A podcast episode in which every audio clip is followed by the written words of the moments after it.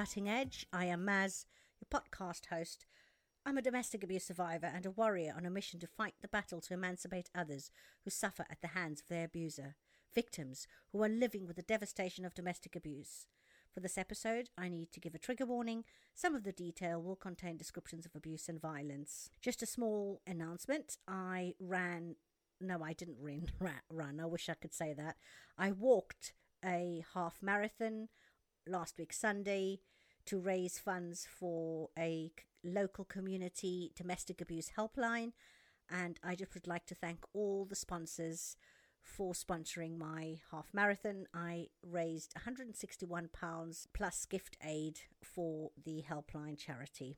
So thank you everybody who sponsored me for that half marathon. If you've been affected by domestic abuse or know somebody who may be affected and want to reach out for help, please call or email the National Domestic Abuse Helpline 08082 267. It's a free phone and it's confidential, or you can leave a message by completing a form on the website nationaldahelpline.org.uk. Our topic today is codependence. Codependency is actually a learnt behavior. It's a learnt behavior often passed down from one generation to the next through observing it in other people typically your family members. This is why it runs in families. When you are codependent, you have a behavioral and emotional condition that greatly affects you. It can impact your ability to have a mutually satisfying relationship that's healthy. Sometimes this condition is also known as having a relationship addiction. This is because codependent individuals will often form one sided relationships, and these connections are frequently abusive and can become emotionally destructive. When you are a codependent, you are focused on controlling, maintaining, and nurturing undesirable behaviors in a relationship. And a classic example of this in my abusive relationship with John was that I protected him from the police by not pressing charges and preventing him from being arrested for his violent physical abuse. I did not want to destroy his life, but in the process of doing so, I prevented him from taking consequences for his actions and destroyed my life instead. My self esteem depended on how John felt. I could not feel good about myself unless he was happy, and that meant enabling his behavior indirectly and as a result, the abuse was reinforced and even encouraged to continue. The same was so for my mother, enabling my brother's addiction to alcohol, and that behavior I learned from her. And I also en- ended up enabling my brother in the same way. This does not make enablers bad people, it's all they know and stems from childhood trauma. Learnt behavior is a form of survival. There are several signs of codependency that you can look for in your relationships. These include just a few. One being only feeling sense of purpose when you've made excessive sacrifices to care for someone else's needs. And a typical example of that for me was when I was adamant that Amka was going to be John's rescuer and, and get him out of prison, much to my detriment. But it was some form of proof that I was worth, worthy of his love by, by being his rescuer, rescuing and fixing other people at your own expense finding it impossible to say no when another person is making constant demands on you, covering for another person when they get into trouble with the law. And again, another example was that I never actually pressed charges against John when the police were called out by my neighbours. I always protected him because I didn't want to destroy his life. Frequently worrying about what other people think of you. Uh, that's a tough one for, for most people, but particularly for those who are codependent. Feeling as though your relationship has ha, has you trapped remaining silent because you want to avoid arguments and you don't want to rock the boat, or call out the enormous elephant in the living room, feeling that you're not satisfied with your life outside of a specific person. Staying with a partner even when you can easily recognize unhealthy behaviors. Offering support to another person even though it's causing you physical or ma- mental anguish. People who are codependent typically experience anxiety more than anything else. Their relationships will be completely centered around two specific things. They'll either be trying to change their partner or be trying to conform to their partner's wishes. And it's actually a pretty scary place to be. And this is one of the reasons why it is so very hard to leave an abusive relationship. Codependency may be caused by several different factors, such as growing up in a home in which your emotions were punished or even ignored altogether. This can result in you having feelings of low self esteem or shame. You may believe that your needs are not worth tending to as a result, putting everybody else's needs before your own. And this is certainly perpetuated in an abusive relationship, and another reason why victims stay in their harmful relationships for so long. My self esteem and shame became so chronic while I was with John, attending to his every need and none of my own. And the fact that I believed that if John could not love me, then no one would living in a household where abuse is common. This can refer to emotional or physical abuse. The codependent may find themselves feeling responsible for the abusive person. The codependent becomes the caretaker out of a desire to save the person from themselves, but their own needs take a back seat. And this was very much so for John and I. I felt responsible for him.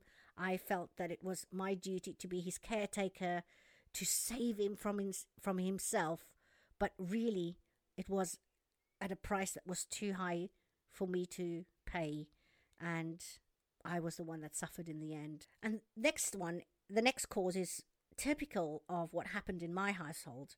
Codependent parents may attempt to protect their children from experiencing problems or hardships in their lives. They may attempt to control them in a way that will result in the child meeting the parents' expectations for success. This leads to lack of self identity, not learning to have one's own opinions and make one's own choices, as it all has to align with those of the codependent parent. It taught me to conform in order to receive love and recognition. And that learned behavior made me the perfect person to become a victim of domestic abuse. I'm just going to use part of my story as an example of what I'm trying to put across here. With the grace of God, I managed to walk away from John after many failed attempts to leave. I knew I could not just run away to the next town or even county. John would never leave us alone. No, I needed to run as far away as possible where he could not reach us.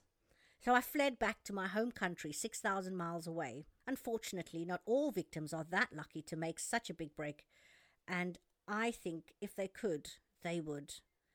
The terror of having to look over your shoulders every day, wondering when your abuser will find you, is unbearable and unsettling. And I remember this feeling so vividly after John found out I'd returned to the UK seven years later. John started a terrifying campaign of unwanted social media messages, repeated phone calls to my workplace, to the point of harassing my receptionist with phone calls to be able to speak to me, to outright stalking of myself and Sam, our child, and threats to kidnap Sam, who was eight years old by then. After a few days of arriving back in my home country, PTSD was setting in for me in the form of deep depression, uncontrollable gut wrenching sobbing, as flashbacks of the violent abuse haunted me along with nightmares. I could not eat for about four weeks on end.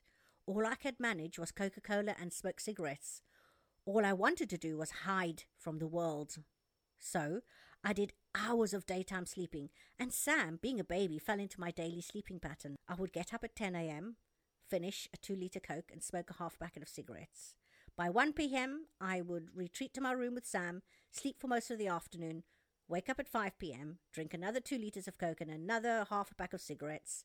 Lewis, my eldest brother, was very supportive with helping me take care of Sam in this time. Nighttime, I would watch mindless television, which perpetuated the numbing of my mind, which is what I wanted because with nighttime sleeping came the nightmares.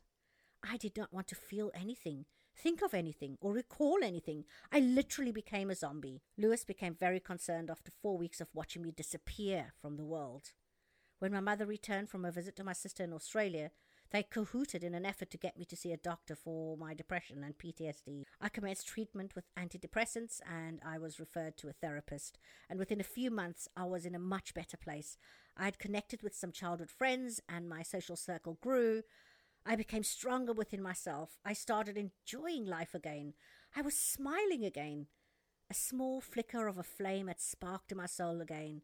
But I still had many inner battles to fight and many wounds to heal. I met a new friend who was going through a nasty divorce, and she introduced me to a 12 step principle program called Codependence Anonymous, CODA for short. This program was the first real step to my healing and recovery from the abuse I suffered as a child and as an adult. It helped me move from being victim to observer of my life. I began slowly understanding the concepts of childhood traumas, alcoholism, and the link between it and how you can develop codependency characteristics and traits as a result. This program does not work for everyone as it is rooted in Christianity, but I prefer to use the term spirituality. You surrender to a power greater than yourself, a higher power, if you like. The part that worked for me most was having a safe place where a degree of anonymity was upheld, where I was able to share my experiences without judgment or unsolicited advice on a weekly basis, and it was free. Coda's structured format allowed me to simply be heard by non judgmental, ex- accepting group of people. A place where I could externalize my thoughts and become more objective and reflective, allowing me to rewire my brain with reassurance that I am a worthy and acceptable person. I learned to be compassionate toward myself. I made many new friends who had similar struggles. The camaraderie raised my spirits and hopes. These friends I made in Coda became lifetime friends, and even after I re- returned back to the UK, we still keep in contact.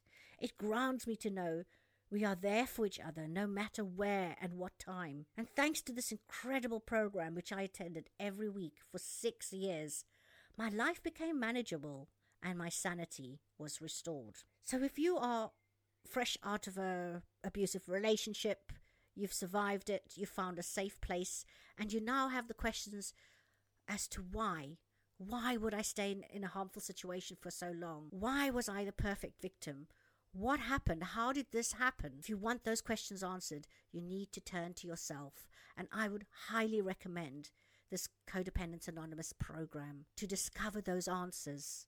They're similar but also very different for each one of us there's a workbook you work through. You work through each step. And one of the biggest steps for me was step four of the program take fearless inventory of yourself. That was the hardest for me to really look at myself and take fearless inventory about who I am as a person and what my fears are, what are my my you know my traumas were. So it, was a huge uh, exercise to to take place for me, and it was literally peeling the onion until I got to the actual core of my codependency and it changed changed things for me changed the game for me. So if you are out there and looking for a program like this i would highly recommend codependence anonymous. It's called coda.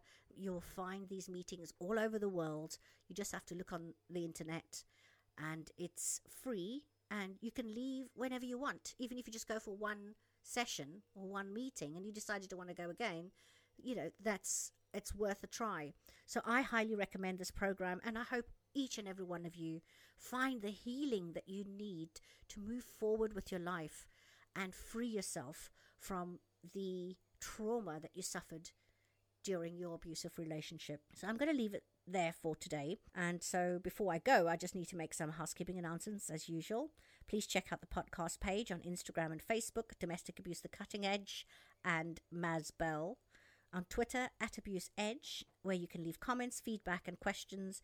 And you can also find all the episodes and transcripts of this episode and this podcast at https colon double forward slash domestic abuse the cutting edge dot. I also have show notes which signposts the National Domestic Abuse Helpline. Again, that number 08082 267. It's a free phone or the website where you can fill in a form, nationaldahelpline.org.uk. Please, if you are able to donate to my listener support, please go to the podcast website, www.domesticabusethecuttingedge.com, and click on the listener support link to donate.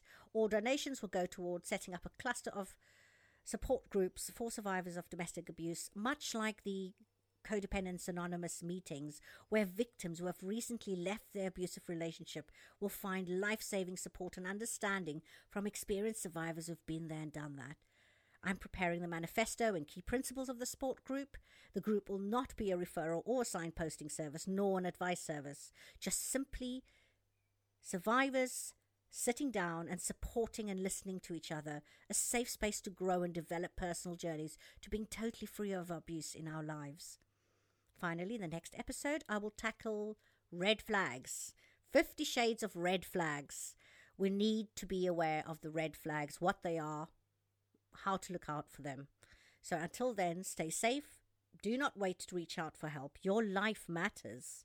Much love and light. This is Domestic Abuse The Cutting Edge. I am Maz, your host, signing out until next time.